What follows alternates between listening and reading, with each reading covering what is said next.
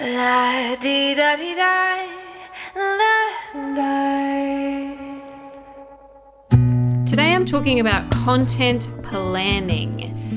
When you become a client through us, Bambi Media, we provide everyone with a production schedule. This is essentially a big spreadsheet where you can map out or at least put in titles for topic ideas that you have, and when you want to release those and any particular notes that might be relevant to that topic.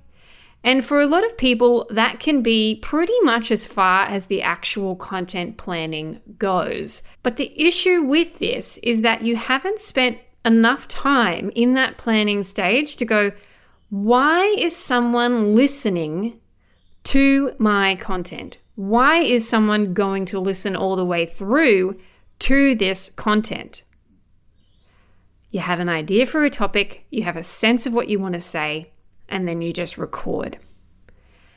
This is where a producer or someone, maybe it's you, maybe it's a V A, someone for, that works for you, or a content producer, can step in and take that topic from a topic, this is the idea, to how am I actually going to verbalize and visualize this content into something that someone will want to listen to or watch all the way through.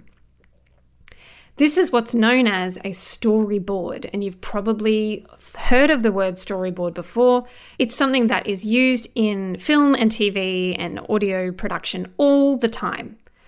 A storyboard normally involves lots of key sort of steps, but the main thing is to map out where the key points or what the journey is for a particular topic that you have in mind.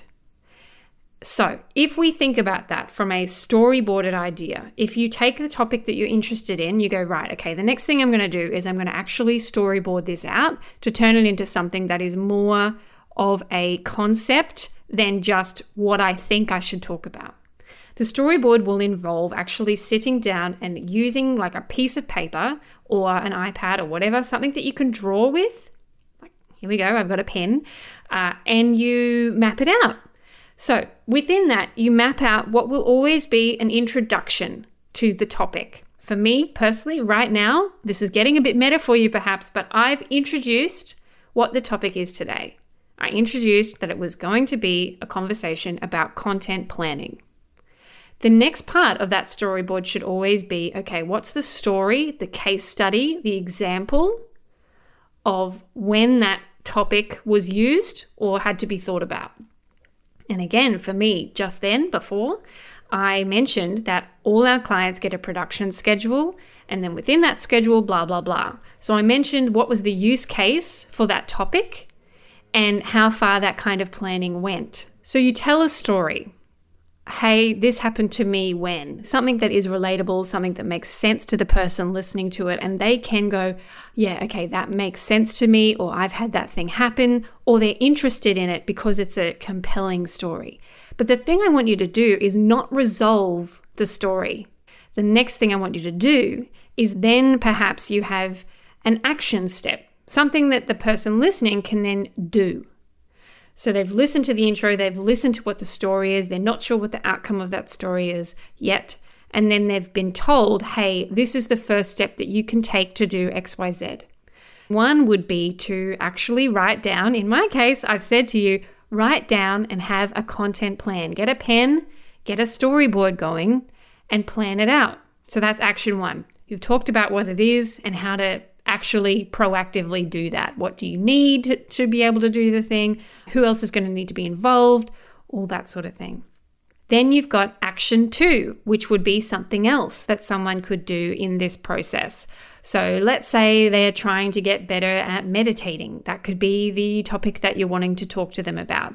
Action two could be, once they've found a really nice quiet space, then perhaps it could be finding the right music that is going to help them on their, you know, meditation journey. Or if music doesn't work for someone, it might be in the form of putting in some headphones that blocks out all other noise, and they can just soak up the whatever, you know, soak up getting into that actual space. So that could be the topic two. Uh, and then topic three would be something else. So do you see what I'm doing here? I'm going, okay, well, this is an action one, This is action two, and this is action three. This is things that people can actually use that relate to the story that you told and the topic that you're trying to address. Once you have three actions, what you also have is three smaller versions of this content piece that you're creating that you can then go, whoop, that's going to be a five minute bit for YouTube. Whoop, that's going to be a five minute bit for YouTube. Whoop, that's going to be a five minute bit for YouTube. What you're doing is creating not only a long episode or content, you know, video, whatever it is that you're doing, not only the long piece, but you've then got actions, you've got silos within that content that you can pull out and create bigger, five-ish minute, maybe less, versions that are useful and standalone. That is so helpful because it's taking it a layer deeper for you than going, okay, this is my episode. Hopefully there's some cool snippets that I can pull out of that or that my my content team can pull out of it. It's going, oh, okay, I have these silos within my episode that someone can actually use on their own. Then there's things where you go into how you title those things and all that sort of aspect. But at least you have those silos of standalone content. Once you've done that, you feel like you've provided enough value within that one content piece, that one topic, then you come back to the story and you resolve it. That then ties together the whole concept. And it's been valuable from start to finish. Because the problem that I see all the time is that the value isn't there all the way through. In fact, what you discussed, you could have said in ten minutes or less, but you've repeated yourself, you've rambled, you've whatever, you haven't had a content plan, you haven't storyboarded it out properly. And so it's not really valuable all the way through. So whether it is in this space of having actionable steps, whether it's a step-by-step process or whether it's just a story overall, whatever you have planned as a content episode, as a topic, you've got to have those key points within the content that you can pull out and silo on their own. So when you're thinking about content planning, you should think more broadly than here is my topic and I'm just going to talk about it now for fifteen minutes, twenty minutes.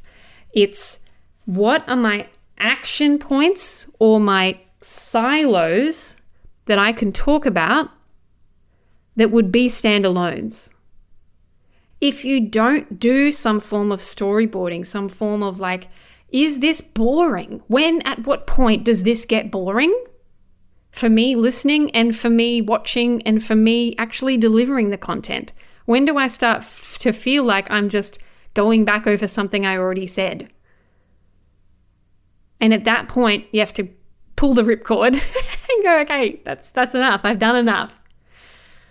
And make sure that you have created a storyboard that you feel connected to from beginning to end. Because if you feel connected to it, the listener, the watcher is going to feel connected to it too.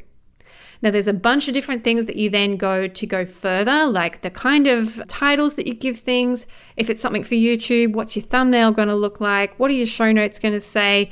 There's all these other things and aspects that come from that. But the first step is always the content and the storyboard within that content. If you want help with this kind of thing, then we do have a content planning consultation, which is just me looking at and reviewing the content that you have already, that you've released, and auditing you and kind of going, this was good, but this wasn't so great. This is what you could have done to make this episode better. What else have you got coming up? And then we can go through and actually storyboard a few episodes out so that then you can feel like, oh, okay, you get in the rhythm of what it actually means to create a proper storyboard that someone would actually want to listen to or watch all the way through.